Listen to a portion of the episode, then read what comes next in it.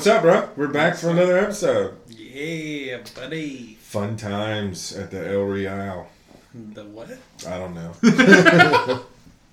The El Real? El Real. El Real. Yeah. Like El Reality? Reality sucks. What is El Real? I don't know. It You just made that out. shit up? Yeah. That's stupid as fuck. I'm a wordsmith. No, no, no. Coxman, not wordsmith. Do you remember when we were at that party and those uh, those two people were saying that? They were calling themselves wordsmiths? Which one was that? That was at um, Chris's party. At that birthday party. You were there for that, right? Yeah, I didn't hear that though. Oh, dude, can we talk for a second about what I what I what I experienced at that party? Yeah, yeah, yeah. Hold on a second though, because we got our guest today is uh, my friend Megan, um, who worked with me at the pedicab company. El Royale. Yeah, El Royale. there you go. Not El Real, but El Royale. Royal Bike Taxi. Out here repping. Go get yourself a haunted tour. you know what I'm saying? Do you still do the bike taxiing? Occasionally, whenever we have events, and we did a, a big ride up in South Carolina Yeah, I saw the pictures from that. Palmetto Bluff. Yeah, It that was was very fun. fancy. That was cool. I'm looking forward to doing more events like that. Once my Yeah. knee gets better again. So yeah, we were at a party All right, for then. our manager. So let me ask you a question. Are you thinking about the event that I'm thinking about, or are you thinking about when I got molested? Molested. Uh, I I was thinking that you were going to talk about when you got molested at the party. I was going to set the setting of the party because we were Well, at. see, that's the thing. I it wasn't, I wasn't going to talk about the molested part, but we can talk about that too. okay. Well, I I mean, say- you brought it up No, I on was- all fronts. You Yeah. brought up all this stuff. Well, I so just- I mean, I know I'm just probably about shut up for a second and let me gonna be- lead into it. You ever Okay. seen him blush? It's going to happen. Watch. Okay. So, anyways, we uh, went to a party for our manager's. Uh, it was his girlfriend's birthday and also like a housewarming party. Um, so I knew probably about half the people there. Um, I brought Stacy and Megan was one of the people who was invited from the bike company, um, as well as some of Chris's girlfriend's friends. And so, of course, I took Stacy and our guest from last week, Duncan, um, with a little hesitance because they can be a little brash around those types of crowds. So, anyways, let's let's go ahead and hear your side of the story of what happened at this party. Well, the first thing that happened at the party was I went inside to go to the bathroom. I had drunk a couple beers. And I went inside and everybody was, you know, I took a pee and everybody was standing around talking. I was chilling for a second. I was like, oh, okay, this is a cool vibe. And then this one female got a little bit louder than the rest of them and had the proclamation of telling everybody that that was the point in her life where she realized she no longer had a, had a gender and she was bisexual only.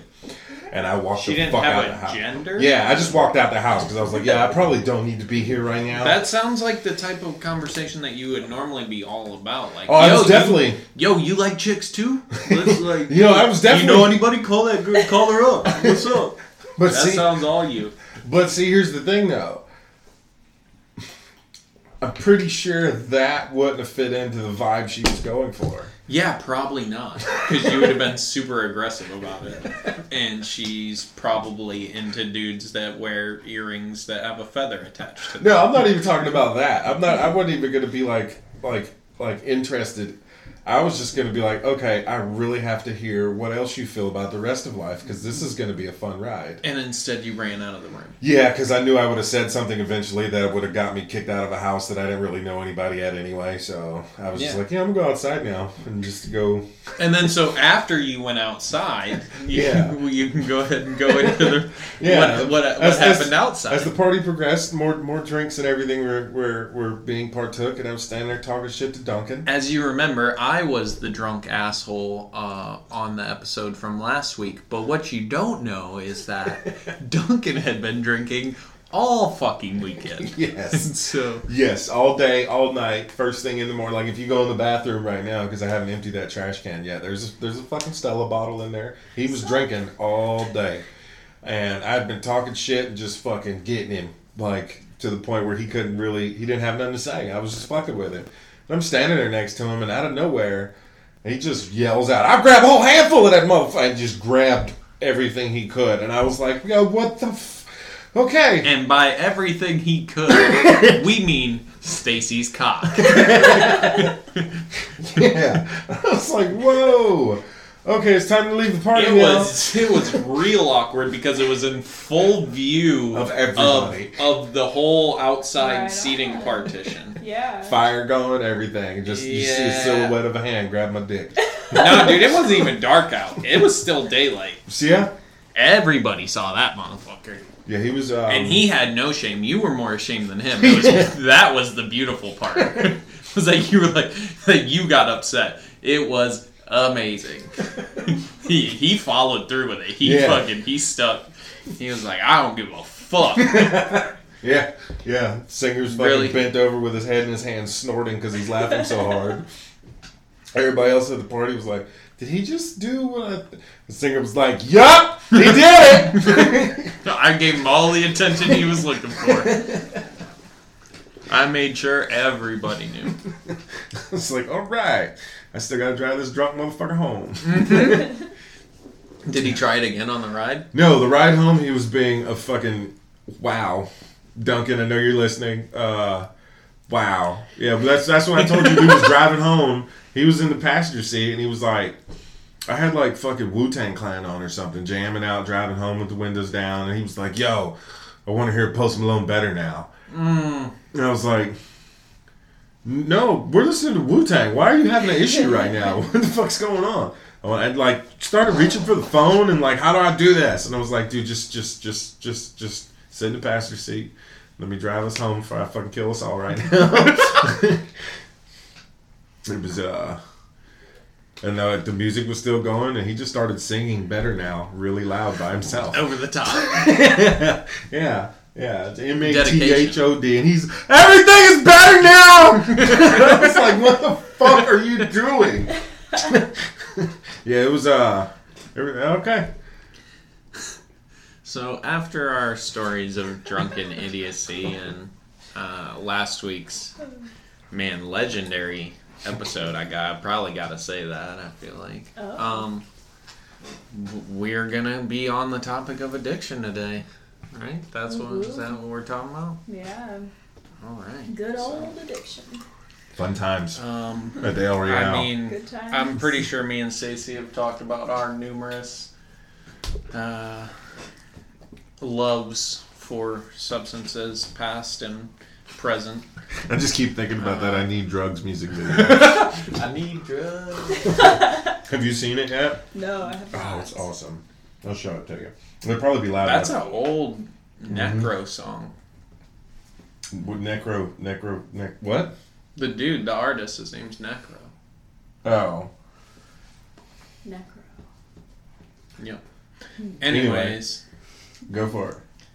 Well, what I mean, so Megan came in today, and I mean, I expected her to talk about yoga or meditation because she uh, does both of those. We do yoga often together, but um, you know, she's also, I guess, uh, would you call yourself an expert? on addiction, I would call myself an expert on addiction, just from firsthand experience. Yeah. Logged. Yeah. Um, so I mean, what Hit do you, rock bottom a where do you couple want to times. start? I'm definitely not an expert in like, you know. Knowing about it, Yeah. like knowing about the psychological side of it. Exactly. I've never gone to school for it or anything like that. Although I really want to. I did a Um, 28 day intensive course on it one time. Before they would It let was- you out. What do you call it? It was like a Uh, uh, rehab. It was a s- it was an alternative learning option. How long were you there before they let you take the straitjacket off? Oh no, I didn't. I wasn't tied up. It was all good. No shoelaces though. No shoelaces. It was like full. That's good. You went to day Lockdown. camp. Yeah. No, it was not day camp. It was 24 hours. They checked on you every fucking 15 minutes while you were asleep, everything. Wow. Did that work for you? The, the water literally squirted out of a hole in the wall because they didn't want to put a fucking shower head on there. Somebody to give them somebody something to hang off. hang themselves from. Yeah, I've been, Yeah, I've been was, there before. it was treat intense. you like that's crazy. Yep.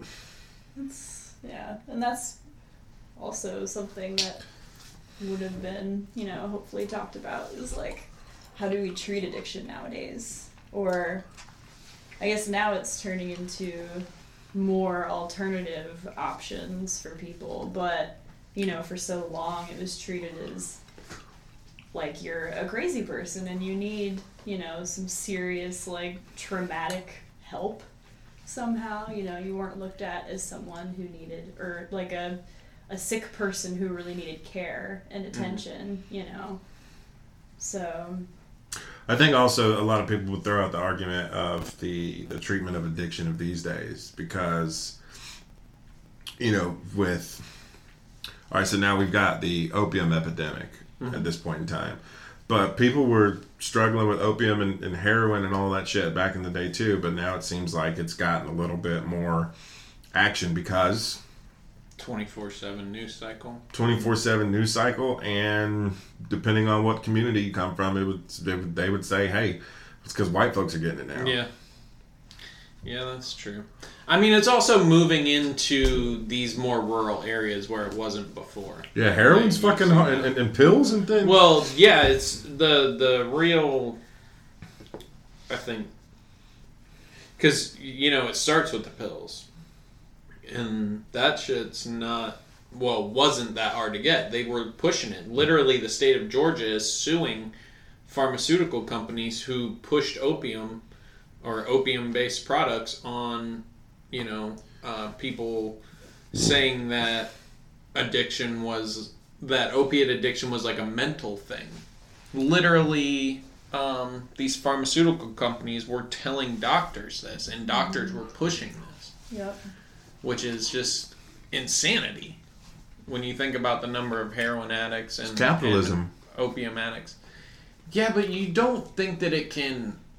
It's it seems insane that it can override basic logic in that way Well, I mean, or could- just to the detrimental effect of millions of Americans. Right. You know what I mean? yeah, and now look at how many people are addicted to those Methadone. pills. yeah and one of the mm. other fucking major Suboxone. the major things that people are pissed off about is, you know, the same manufacturer who makes fucking fentanyl and all these other hardcore pills. Guess what they also make? They make the shit that you need to wean off all that other shit. Narcan. Yeah, It's the same fucking Narcan or companies. Suboxone or methadone. That's fun. And it's shitty. But anyway, so yeah I know I've had, like we said, we've, we've discussed several times some of our own bouts. What if, what are some of the things that you you faced?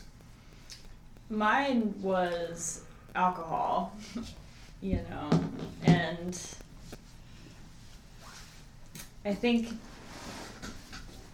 it's really fascinating to me now, you know, how a what seems to be a healthy person or a healthy brain mental state is fine, you know, for the most part. How you can go from that to all of a sudden like into a substance that completely takes over your mental state and your psychology is completely different now you know and there's something that you're obsessed with and that's what i'm fascinated with is the mm-hmm. psychology behind it. Like it's not it i'm you know i'm sure with some drugs it is like a chemical something that really takes over your brain. But i think that alcohol abuse and drug addicts, it's a psychological issue that was never really dealt with properly for your entire life. And Well, at the same time, nobody's ever made a quilt for us, or nobody's ever had a 5K or something like that. Nothing major, you know. That we we have the understanding now of things being on a complete spectrum for a lot of things. But when Right. it comes to mental health and all that other shit, it's still that it doesn't apply yet, and I don't know why it doesn't. It's oh well, I mean, drug use is treated as a moral issue Yeah. as opposed to like uh, an, an um, actual health issue.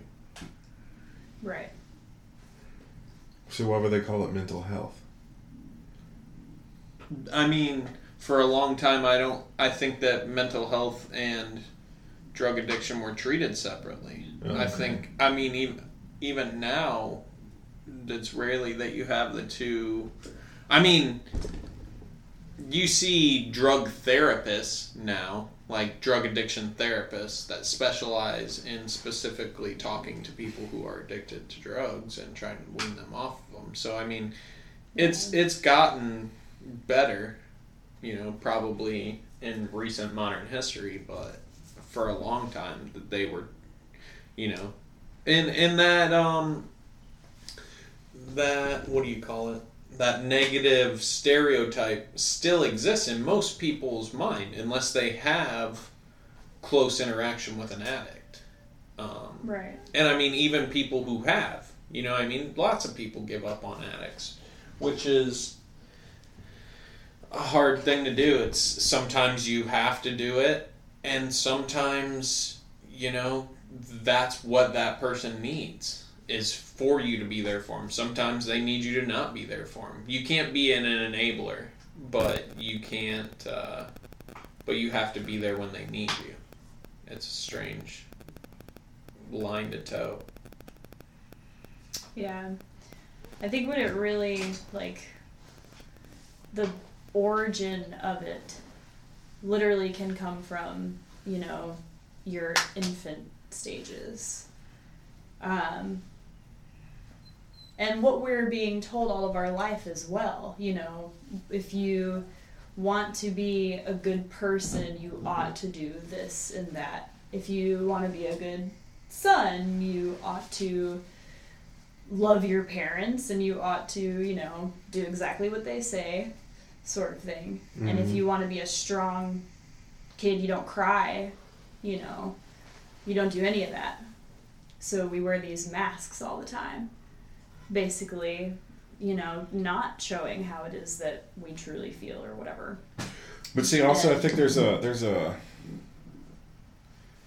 I think there's still like a middle middle of the road to that as well because, I mean, no matter which side of the spectrum you stand on right now, as far as showing emotions, not showing emotions, not feeling, there's still a subgroup for for hatred for your group.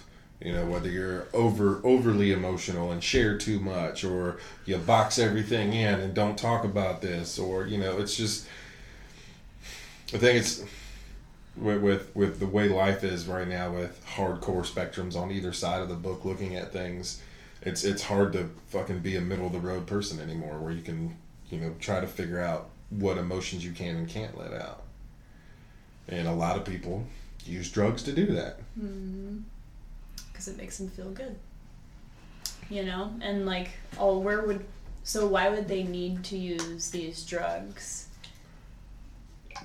Probably to suppress whatever it is that they've been suppressing without even realizing it. Mm-hmm. And so when these when these negative things happen in our lives, even as a child, our natural response is to shove it somewhere in our brain where we don't have to think about it anymore. But it still exists within our brains. Our conscious and our subconscious, or not our, sorry, not our subconscious, our unconscious. Everything that we don't want to think about goes into our unconscious. And so we're walking around with pain, like with guilt, with shame, with whatever, depression, anger, all this stuff that we don't even realize is having an effect on our conscious life. So when we find, like, for me, when I started drinking heavily, when I feel like the obsession started, was because it made me feel like a whole person again. For some reason. I didn't recognize that at the time. I just knew like I felt much better when I was drinking for some reason. Everything made sense. I had confidence, you know, it was like I could go out and talk to people at least for a short amount of time. you know, and everything was fine.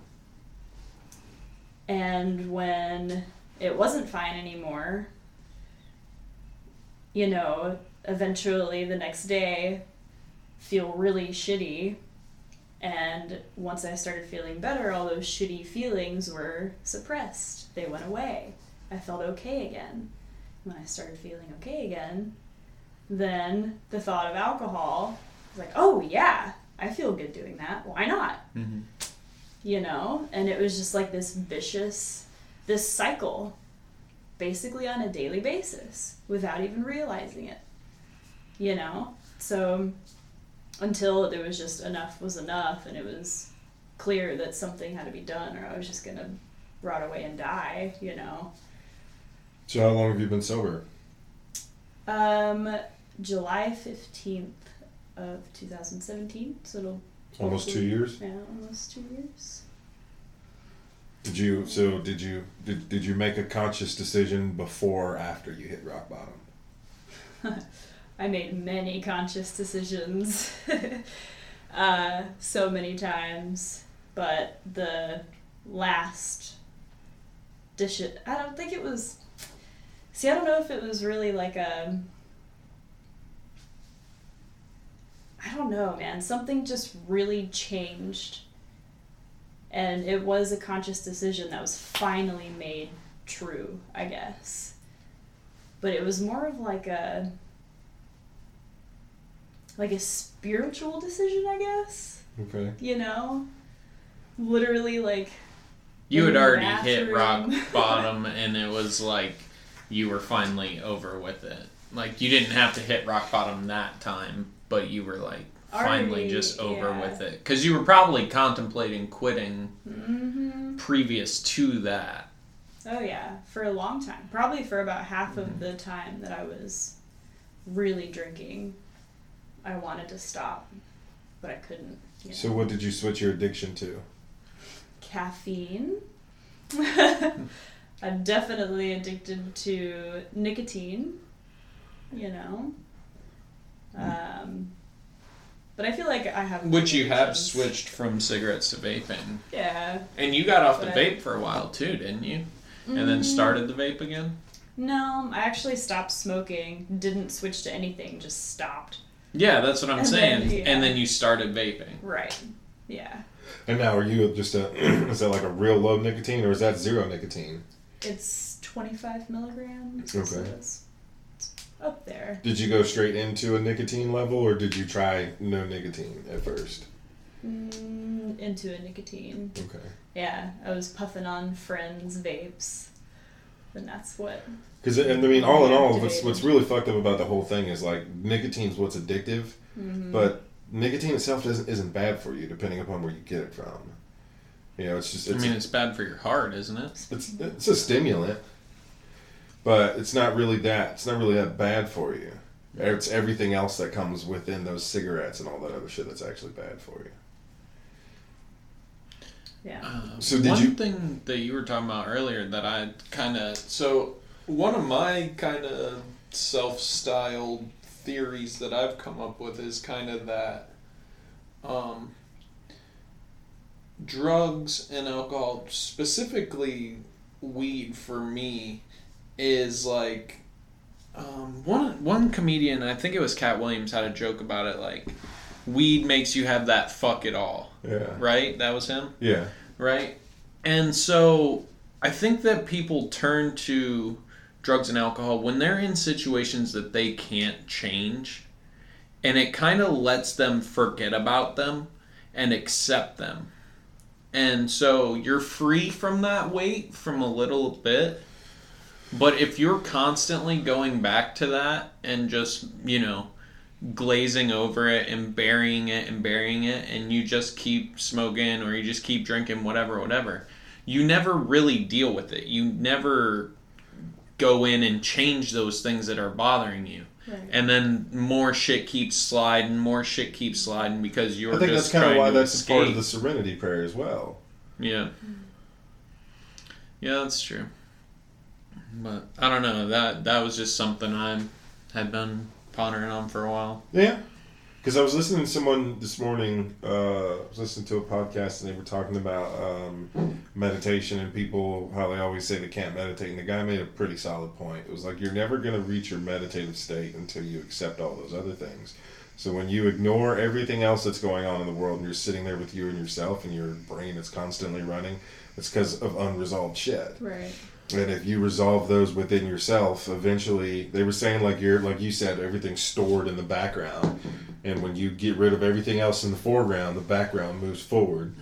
And you just start pri- then eventually you'll go through all that shit, whether you have to say it out loud to someone or just deal with it yourself, and then eventually you'll be able to get to a zero sum where you Well, that's just- like I'm reading this book. Actually, that book that you gave me, um, that Alan Watts. What is it? Intro to meditation or something? Still the mind. Still the mind. Intro. But but yeah, it's an intro to meditation. Um, and he's talking about how basically what you want to do is just watch those thoughts. You know, what I mean, it's just like as if you're sitting outside and that thought is a bird and you just watch the bird fly up and fly away. You just don't interact with those thoughts. They're still there and they're still popping up. But rather than diving into each individual one, you see it and you acknowledge it for what it is. And you just kind of you observe it and you say okay i'm thinking about that but doing it from a removed perspective. You know i mean? You don't Like let yourself yeah you don't let yourself get emotionally involved in it and let it overwhelm you. You kind of see it acknowledge okay this is something that i'm thinking about mm-hmm. and let it go Okay. And through yoga, meditation is much easier as well because when we stretch, especially the really deep tissue, that is releasing the tension and the stress that your body felt when something traumatic happened to you. So, whatever it may be, it could be even an, an argument, you know, or whatever. Once you can reach those points and let it go, and then you start meditating and sit there for a moment, you'll probably have interesting memories or a weird emotion come up. You know, some people start crying at the end of a yoga class because they're feeling so much. And that's I yoga and meditation is very essential for a healthy mind as well. It's not just Did you get did you did you get heavy into yoga and meditation after after you got sober? before. Before? like I became I was big into yoga before I even started drinking. Okay. Yeah. So, and there was just this period where I wasn't really doing much yoga anymore and if I was it wasn't like it was just because I thought that I should go through the motions, you know, for some reason. And that's when drinking got really heavy and terrible. So, but now, yes, definitely it's a regular thing that I do, you know, even if it's just a little bit here and there, that's good. And then yeah we usually try and do every sunday Singer Yep. lights the fire under my ass to Yeah. get up early on Sundays. That's just because I'm fat and beat my body up, and so I need it. But man, I, I don't know. I just I feel a lot better. I mean, even like in general, not just when I do it, but even just taking the time because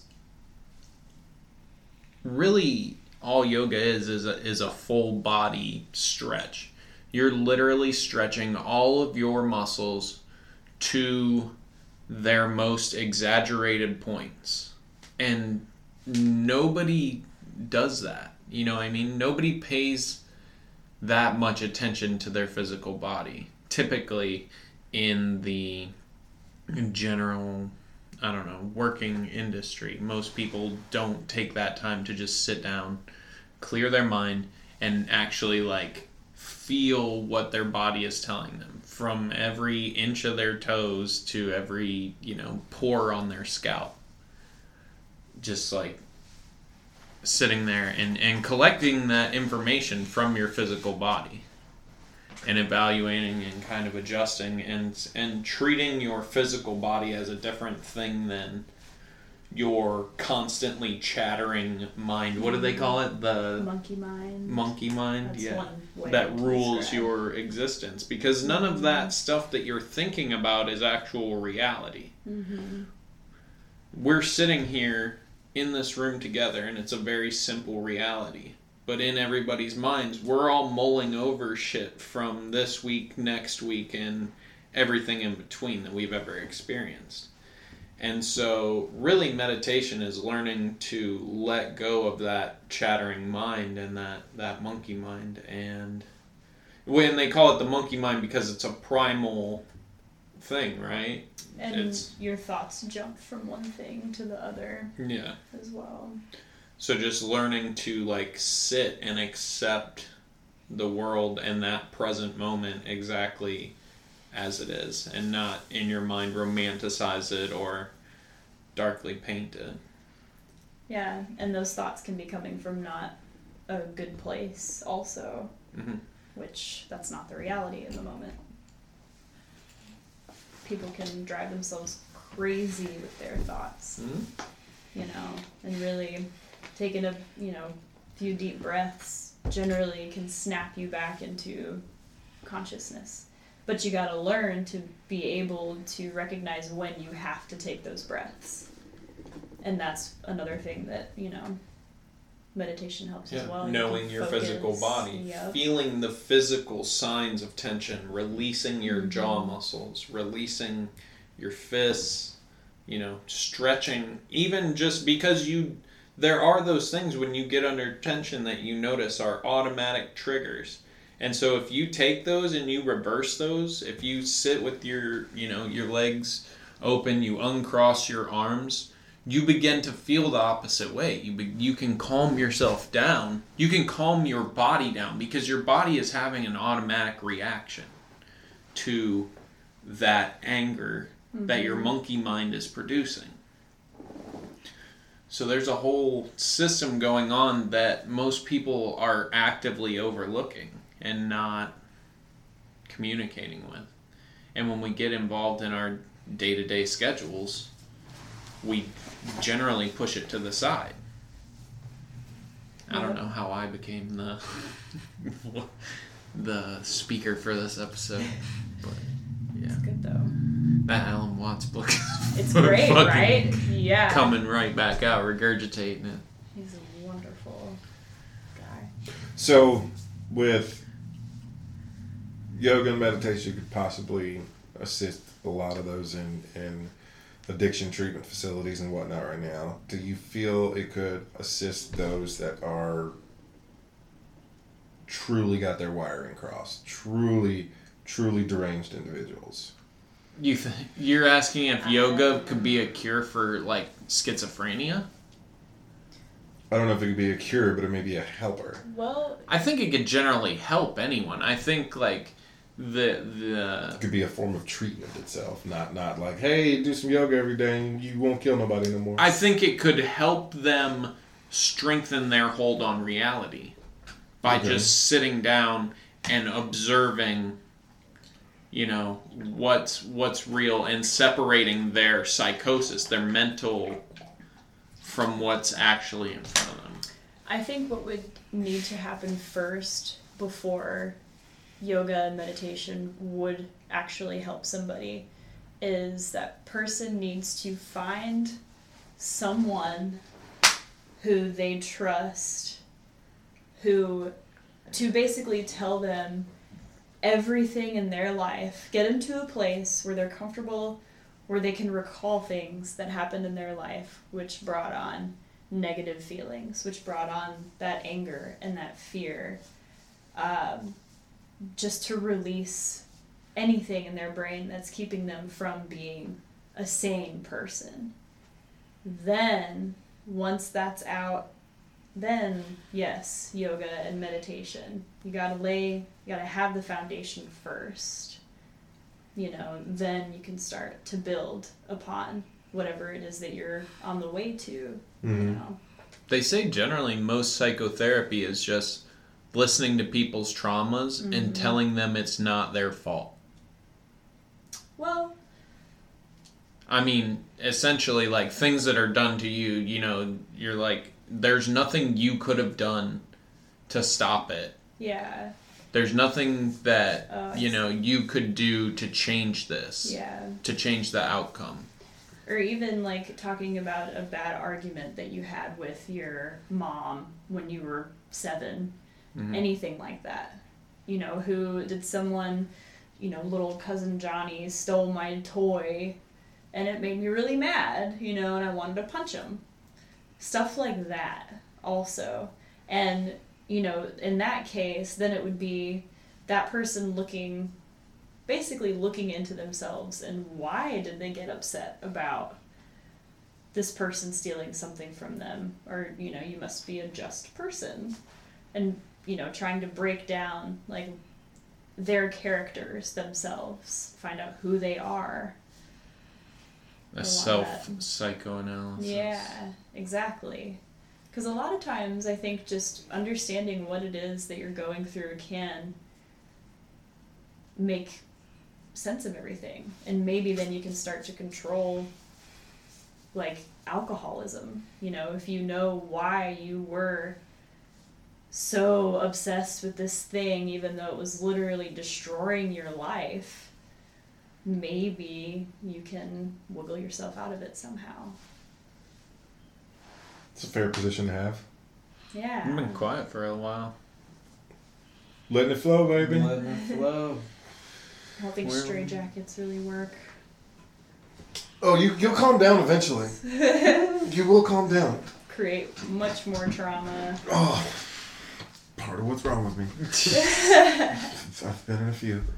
Um, so I don't know. I've never really done like he keeps telling me I need to try yoga. I, I've I've tried some beginner shit. It's got to like most of that shit. I'm like, no, that's gonna hurt for real. Well, that's what that's the advantage of doing it in person is that Megan is there to say, well, if you can't do this, try moving your knees farther apart. Try moving your Well, I'm talking about like for the most part, just because of fucking how how fucked up my back is. Like, Well, that's what I'm saying is Yeah. that she can offer you a modified version of that position where you're still stretching that hmm and and not harming yourself. Ah, okay.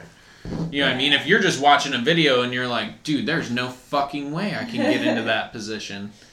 You know I mean? That's Megan, like- I mean, I've Megan YouTubed, can uh, say, well, do this instead. It'll stretch the same muscles. And then once you do that, then you can get into this more advanced Totally. position. And she can actually take your body and physically put you into the right position. That adjustment, you know, like Yeah. pulling your hips back, letting your stomach kind of hang so that, you know, or putting your heels towards the ground. There's all sorts of little tweaks.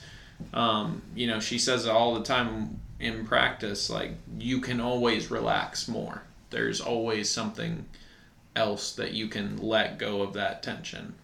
I'll come out there one time. I mean, I don't. I got nothing else to do. I mean, there's literally I don't. There's no reason not to do it. Um, I I was just thinking about it. The first time I actually did yoga was in rehab. Was when I was in rehab. I always, for some reason, thought that the first time I did it was, um, you know, when the pedicab group did it. Mm-hmm. But thinking back on it now, I actually did it in um, in that rehab that I was in for a month. Good. Yeah, no, and it was it was great. If you can let yourself, if you can, you know, let your mind go and, and embrace it and kind of accept it and just be into it, Mm-hmm. it's it's very beneficial. And even if you are not fully into it in your mind when you first start, like you said, getting into those positions and like that getting the what do you call it endorphins and stuff kind of flowing can help you get into that mindset So what if your endorphins and dopamine receptors are broken? it still offers you Yeah, i mean Okay, it's still As we mine are fucked up. minor fucking fucked up. yeah Fucked up. i mean as many are but i mean it's a way to naturally restore them Is Okay. what we're saying. It takes time, like especially if you've never done yoga before. I mean, I've done, Like- like I said, I've done small stuff here and there. I've, I looked at beginners, especially uh, I got to do it every now and then, especially when I'm on the road because I spend a lot of time on shitty hotel beds, Yeah. and my back's already fucked up and shitty pillows. So I'll wake up and throw something onto YouTube and be like, all right, let me try this real quick and see if I can loosen up at all so I can get going. Yeah. My shit is normally the first hour of the day, and then I get used to it and stop thinking about it. As long as I stay moving, I'm good. But if I sit down for a long period of time, that that has resets.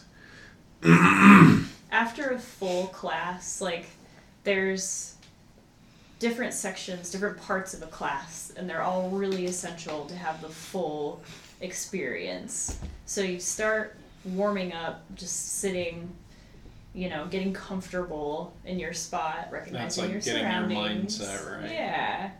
And then you slowly move into the poses and eventually like a story, you know, you've got your poses that help you prep to get up to the So it's like- it's like- poses. It's like a class is like basically going through forms.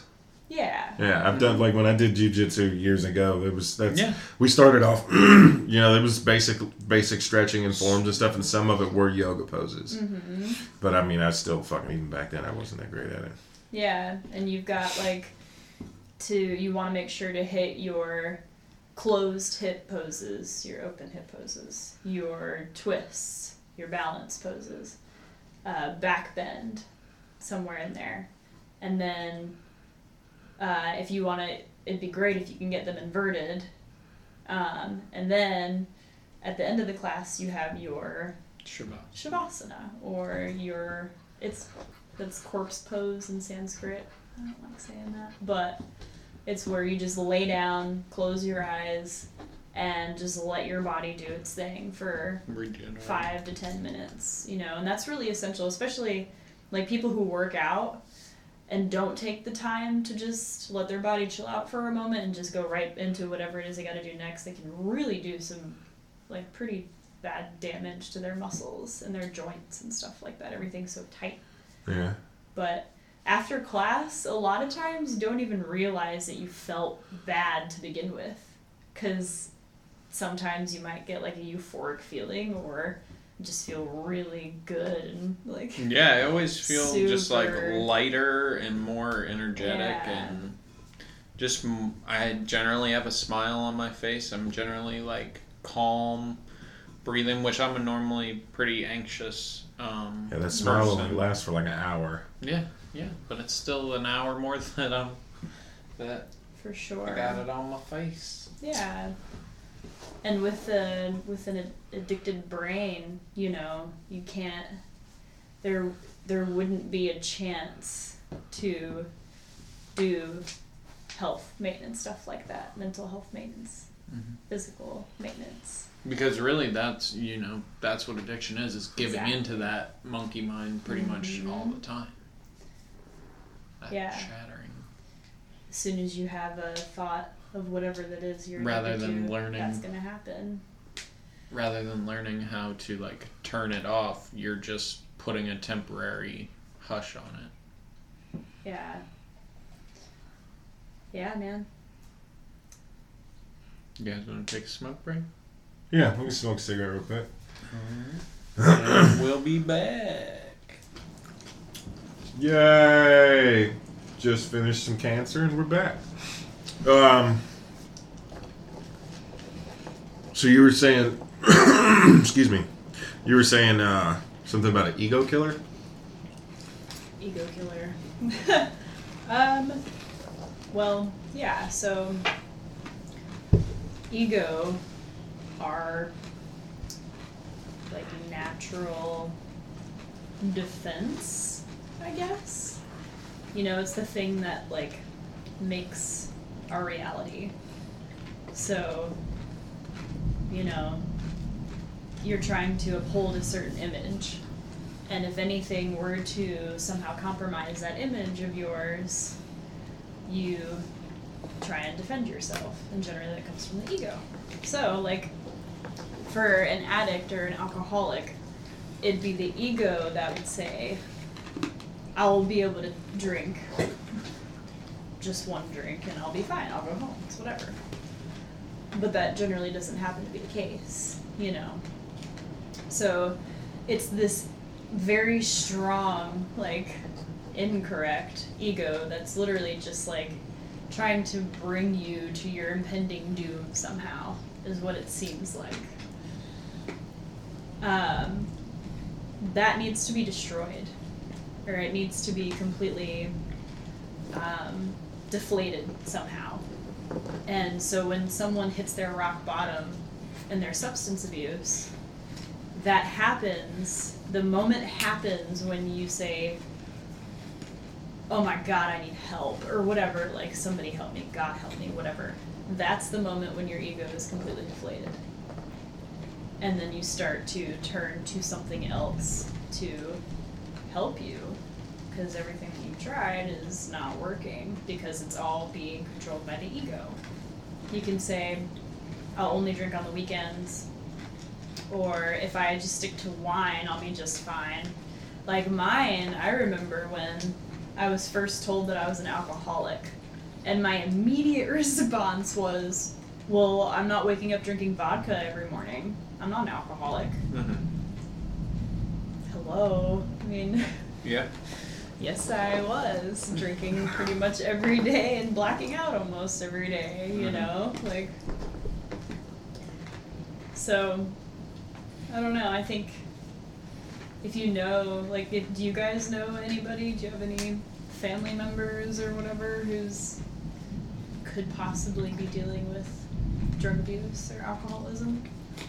Oh, I mean my my best friend um, from high school is like constantly on and off heroin and methadone, um, and I have, you know, since I left, I basically joined the army at eighteen, and then um, to get out of there because me and him were basically on the same path. We hung out all the time. We took all the same pills and everything. And so I tried to keep up with him, you know what I mean? And like stay on him, hit him up, ask him how he's doing, what's going on, stay involved. And it was just always such a pain to get a hold of him, and he was just always so flaky. And then, you know, I'd go home and see him, and he'd tell me that he was all clean and sober, and then we'd be hanging out, and he'd be like nodding out at Yeah. like six thirty in the afternoon, and then, you know, I remember we went to dinner one time um, with his girlfriend, and um, I had my girlfriend at the time. She came back with me, um, and we all went to dinner. And he went to the bathroom, and he was taking forever. He was so kind of had a, an idea something was going on, and I fucking went back there, and he was fucking trying to shoot up in the goddamn bathroom, like at dinner with three other people, like nobody was gonna fucking know. So I don't know. Now I just I see him when I go home, and I and I accept, you know, what I can get out of him. You know, I mean, I accept the amount of friendship and and connection that he's able to give me, and I don't really I try not to, you know, judge him, and because every everybody in his family does that is is fed up with him. So I feel like the only thing that I can do for him, because I've tried to, you know, tell him ways to be clean and tried to encourage him and all that stuff. It doesn't. It doesn't work until that person wants to be clean. That you know nobody can make that decision for you, and until you make that decision for yourself, you're never gonna be fully clean. So I've I've had to accept the fact that I can't get somebody else clean. You know what I mean? I've had to accept the fact that I have to let him do his own thing and that, you know, if he comes to me with help for help, then I can help him, but other than that, all I can do is basically watch. Yeah. And that's been a tough egg to swallow, but recently um, I've kind of come to terms with it. that's like the most one that applies to me on a day to day basis. Although I don't think about it as much as I used to. You can watch, but I also think like being complete. If if it's someone that you know really you really care about, Mhm. family member or whatever, like be totally honest, Oh yeah, I have. I've been, you know, blunt with them. yeah, I've been brutally honest. Um, you know, we've had talks where he just fucking breaks out crying, and then, but, you know, and then I, am there for a couple more days, and I leave, and then, Mm-hmm. you know, I mean, he just goes back into his own ways. So Yeah. Yeah. That's I've tried that. I've I've tried everything I know. You know, what I mean, I Mhm. got out of that treatment program, and I went to counseling. You know, what I mean, I did. Uh, I've done a lot of addiction therapy, and and uh, I don't know. I've tried everything. I've gone to AA, done all kinds of stuff like that. Yeah. But I don't know. You can't. You can. Uh, you can lead a horse to water, but you can't make him drink. Right. It's until that person reaches the point where they're, you know, their ego is no longer taking over, Mm-hmm. and that's why you literally you can't, you know, lead a horse or you can't force them to drink. And it sucks. It can be really difficult watching someone literally destroy their lives and just not being the person that they truly are because they're just Oh, yeah, obsessed with this absolutely. thing. You know, it takes a lot of work to get to be the point where you're an addict. It takes a lot of work. Like, we are hardworking people.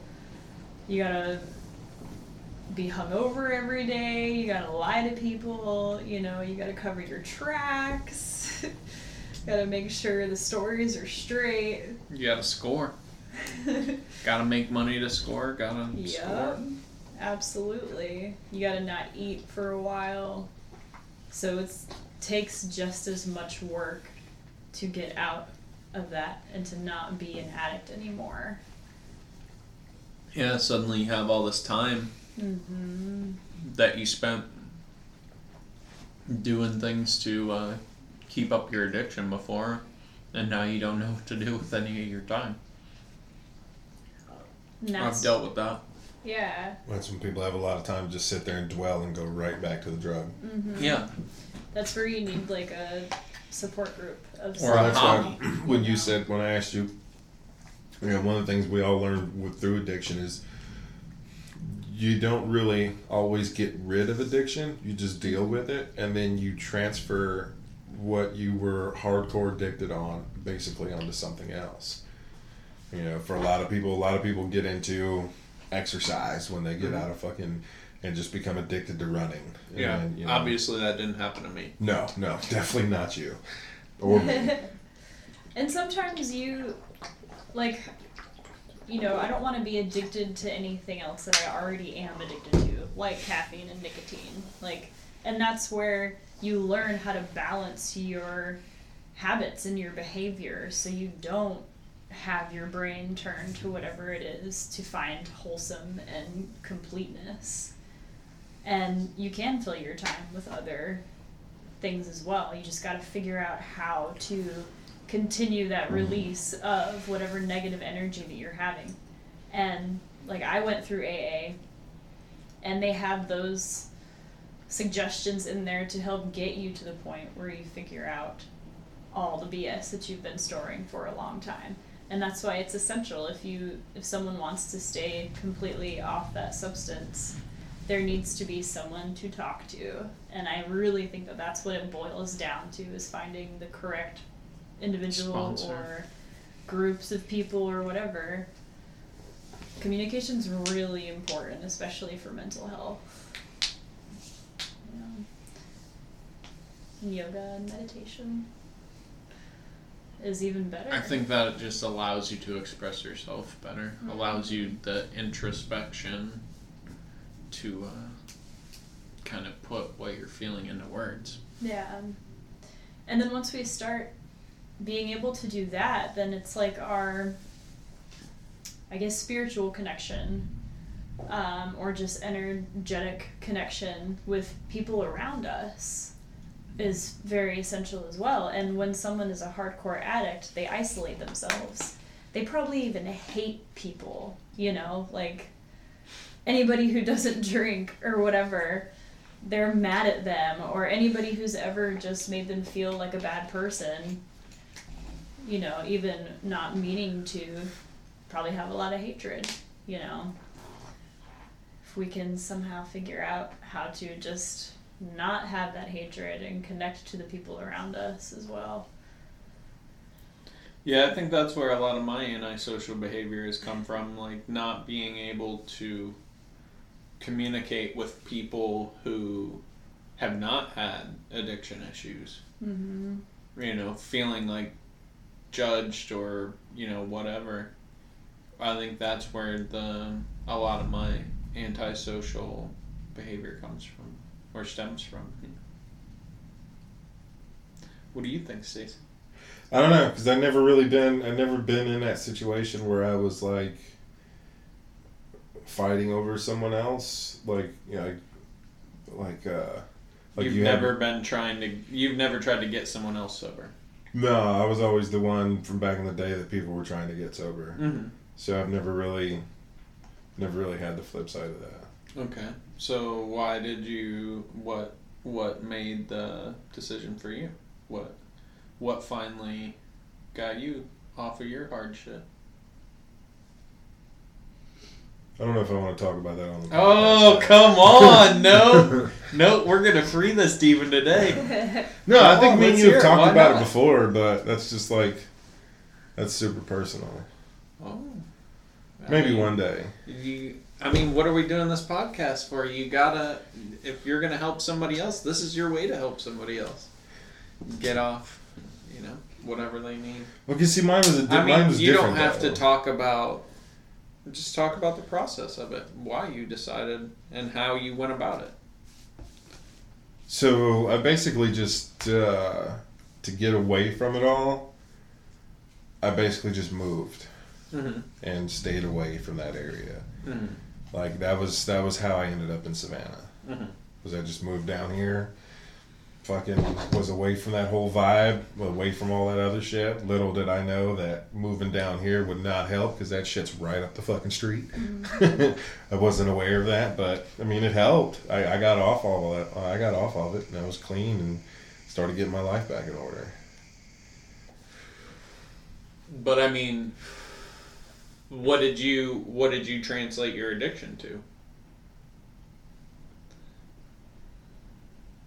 At first, it was just working.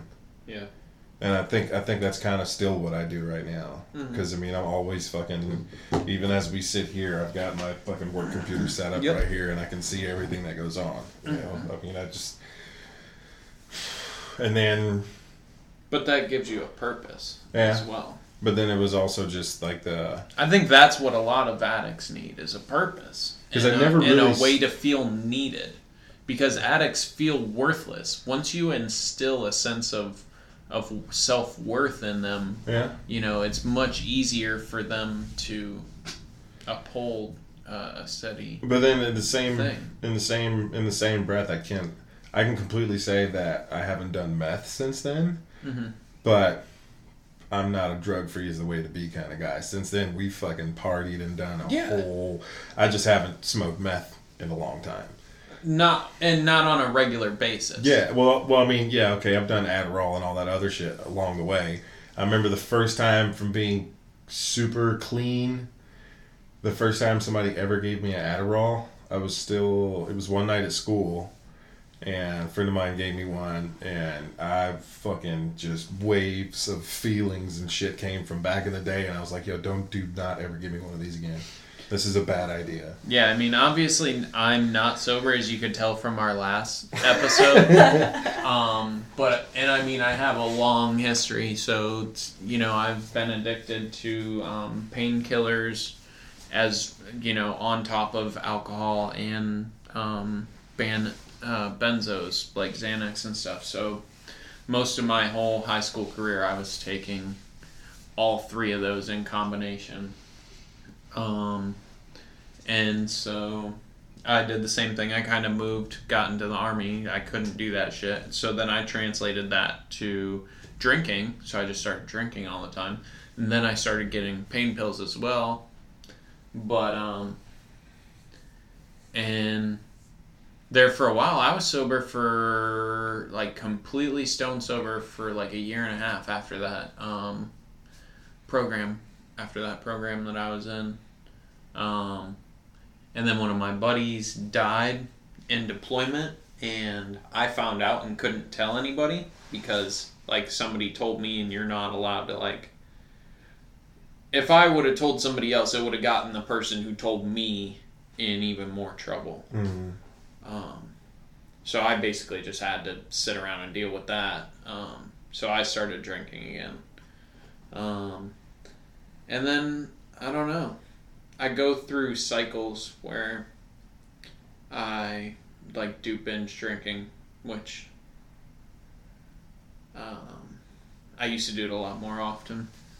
But I haven't taken a pill. I have no desire to take any painkillers or um, Xanax or anything like that. Even the other day, I don't think we talked about it on the podcast yet, but I fucking completely dislocated my knee um, and put it back into the socket myself. And I basically writhed around in agony for a few hours. And I contemplated finding a pain pill, which I knew I would be able to find if I tried hard enough. Um, but my I have no desire to rekindle that feeling and rekindle that addiction. And so instead I just sat there and fucking took some deep breaths and, and just accepted the pain for however long it lasted. Um, so that I didn't have to deal with that again. Yeah. I just have I don't I and I don't I guess it's just because I've had such a good family. Like I don't want to disappoint my family because my family has been so good to me. I'm sure that anybody else that had a shitty family or you know, it would be hard for them to find a reason to quit. My reason for quitting you know is just so that I don't have to disappoint my family because they've been there for me always. So I'm pretty much right there with you. I made a promise that I'd never go down that road again, and I, and even though we've partied, done a bunch of other drugs, a bunch of other shit, a bunch of we probably should be dead. Mm-hmm. You know, here we are with severe body problems, but here we are. yeah, that we're attempting to fix through yoga. yeah. We're gonna give, we're gonna give it a fucking try. You know, what's, what the, it, it can't get too well. It can get much worse, but you know, we gotta try something. You have Yeah. a will to live, like a will to. I don't know about all that. to I. We're, we're, We're working on that. we're working on it. yeah. It's a At work in progress. Yeah, yeah. not dive yourself back into a situation. No, I'm never gonna do that again. I'm, I'm. I, I mean, Singer knows, you know, I talk a lot of shit, but if I tell you I'm gonna do something, I'm gonna fucking do it. And Yeah. I just, I made those fucking promises and haven't been locked up, haven't gotten any trouble in fucking 16 years, other than Not for lack tickets. of trying. Yeah, not for lack of trying. Yeah, there's definitely some uh, federal offenses in there somewhere, but yeah, there's uh, not for lack of trying. But I haven't, you know. And now I mean, I'm, lucky. I'm at a. I mean, shit. I didn't stop selling drugs till I topped out, became a journeyman. So that was 2012. Nice. Yeah, and then I started making fairly decent money, and I was like, all right, I don't need to do this anymore. I regret it every fucking day because I need that money.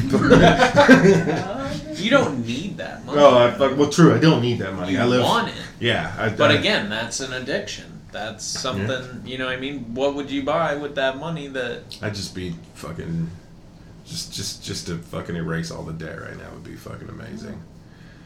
If I erased all my debt, I could actually live a lot better. I could actually go out and do shit. Go fucking, yeah. That's all I want it for. Erase the debt. Let me start over. Keep my job. Keep it pushing. That's it. So I had this change jar that I would generally buy my PBR tall boys and my um, Terrapin recreation ale tall boys from from the gas station up the street from my house. And this jar is pretty big. It was like the one of those giant pickle jar, pickle jars. Uh huh. and it was a dollar eighty-seven for the PBR twenty-four ounce, and it was two fourteen, I think, for the recreation ale. And so my jar was pretty much always empty. And now, since I hadn't been taking any money from the jar, I have like f- over four hundred dollars of money of coins rolled. Oh, know, yeah? That's like Yeah. almost four hundred beers that I would have drank. yeah, that's insane. You know, good shit happens. And it's for you know, it's that many beers that you kept out of your body. The, the Mhm. the crazy thing is, is that every cell in your body regenerates every seven years, right? So every seven years, your body is completely new. Now, if you've been putting beers in your body for the past seven years every day, Hmm. you're you're there's no way that you're that's part of your body now. Your body constantly has alcohol in it and your body is going to require you to keep up that addiction. You know what I mean? Every cell of your body becomes you know, at- attached to alcohol and addicted to alcohol. Hmm. Or, you know, whatever substance, you know, you're taking in. Yeah. And it's crazy that it doesn't take that long to break that addiction cycle. You know what I mean? Comparatively. hmm But I don't know. It's wild if you think about it. Like how long we spend. Oh it, it's stuck in these addictions and you know what do, what do they say it's like three to four weeks you know Um, most physical dependencies are over in three to four weeks and after Yeah. that Yeah, it's uh, 15 days. after that is the real kicker. Yeah. Um, so they did an experiment where they took um, these lab mice or rats and they put them in a cage um, with water and cocaine water. Now, in this experiment, um, those rats always just ended up ODing on the cocaine water. And so, for a long time, that was one of the bases for the way that we treated addiction was that anybody that has access to cocaine is just going to do cocaine until they die. Mm-hmm. But somebody later went in and redid that study where they built a utopia for mice, essentially. And when offered the cocaine water and the regular water, in that instance, I can't remember whether they never took the cocaine water or they only took it recreationally, but that none of them overdosed on this cocaine water. Now, obviously, they don't have the same type of baggage and like social hierarchy and that type of stuff. But Well, it I goes do to show that? that? if you have a if you had like a colony of mice that nobody ever fucked with, we just kind of observed them. We, they would still have a social hierarchy. There would still be but I mean I don't think that they would have the emotional trauma okay. that they ruminate on. I don't think they have that ability to kind of beat themselves up over. And I don't think they have like an identity like that. Yeah, they're just part of the fucking part of the that family. ego they don't have an ego to uphold they don't have an identity to you know try to constantly create and keep track of. That makes sense. and that's the other part of that ego is like your identity. Like what you tell yourself that you are and that is mm-hmm. trapping to a lot of people. You know what i mean?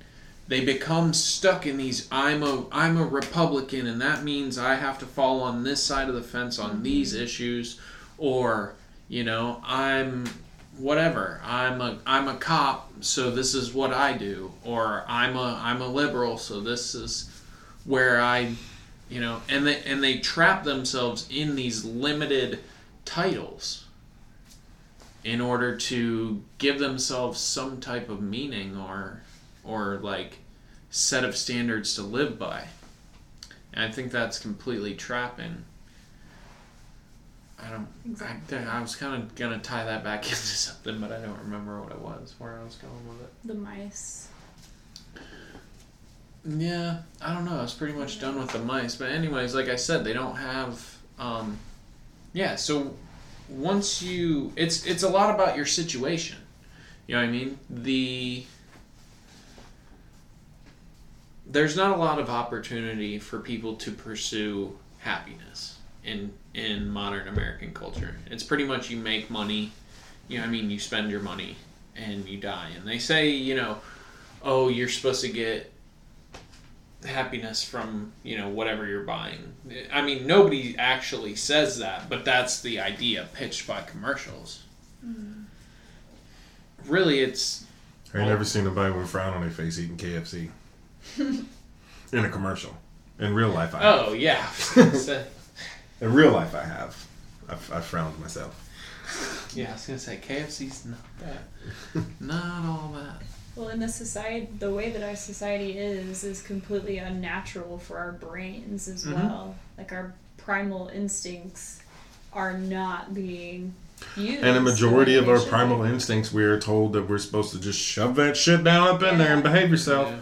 Well, there's yeah, also the fight or flight instincts. We don't ever really use that, and that could also be why was- some people have I anxiety think it's also and the- depression. Well, that, I was listening to something and they were talking about how, like, depending upon what part of the world you live in, where there'll be a higher rate of depression.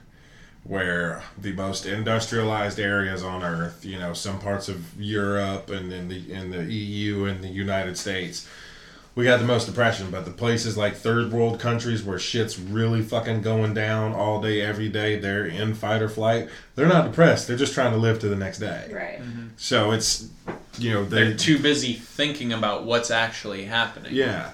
And where they said, you know, the, some of the most safest societies ever, we don't have those fight or flight responses because somebody may come into the village tomorrow and kill us all. We know that's not going to happen. We're all fairly safe. So now we're picking and choosing We the all most know that's trivial gonna bullshit happen. to be upset. Oh, yeah. Unless you're in elementary school. well, if you're in, though, because they've done it to elementary schools too. That's what I'm saying. Yeah. And they're saying that's part of that's part of the problem with with the way the world is today. You know, we're we're too fucking safe. We ain't Too- scared enough. Yeah. And then we have, you know, alcohol advertisements everywhere. And it's completely available for pretty much Yeah, it's completely tied into our culture. everybody. Yeah. It's just like it's I feel like it's not something that can be like you know, Yeah, I definitely I don't I don't drink as much as I used to. We used to fucking drink drink and I'm probably you know, if I'm out and about during the middle of the week and I go out to eat, maybe a beer. Most of the time I'm just drinking sweet tea or water. Yeah. You know, come home on the weekends. What I had two beers at your house, four beers, and I was there for six hours yesterday. People come to Savannah, you know, to walk around downtown with their Uh-huh. open containers. Yeah, that's the craziest thing is like you having to be sober in a city that's completely Alcoholics. yeah, the whole city's funded on alcohol intake essentially. Yeah. When shortly after I first stopped drinking, that was really making me angry. Just like noticing how much alcohol just dominated the city. But on the other side of it, there's a lot to do that doesn't involve alcohol. Like so much more now that alcohol is not in the picture. Yeah. So it's just getting to that place where I could recognize that this is a lot better Mhm. than Yeah, alcohol and it's the drunk. And it gets boring so fucking fast. Yup. Especially this this fucking like. And then you're drinking new. to stave off the boredom at the mm-hmm. event that you went to to not be Yeah, born. It's so Yeah. fucking. It's Savannah's really gotten stale for me. but I don't want to live anywhere else because the property value down here is fucking decent. You know, everything is pretty pretty fucking chill. But it's just fucking stale. Literally, unless I go out hanging out with you somewhere, I'm pretty much when I'm home, I'm in the house. I'll find something on Netflix. I'll just. It's just. It's not as fun as it used to be. Too old for this shit. Yeah. I think that's more of a mindset change than a statement on the city of Savannah changing, though. It's just gotten stale. It's the same shit over and over and over. Oh. it's the definition of insanity. Why do people keep getting shot in their fights here? You didn't change nothing up. You just opened the doors again. That's all you did. It gets old.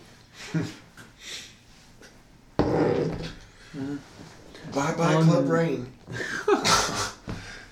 On that note, we usually have our guests leave off with a. s- I don't know, what would you call it? It's not usually a quote, but just something. Personal What would you- affirmation. yeah, what would you do you like to want to do a shout the out to somebody? Do you want to tell somebody to go fuck themselves? Whatever you want to do.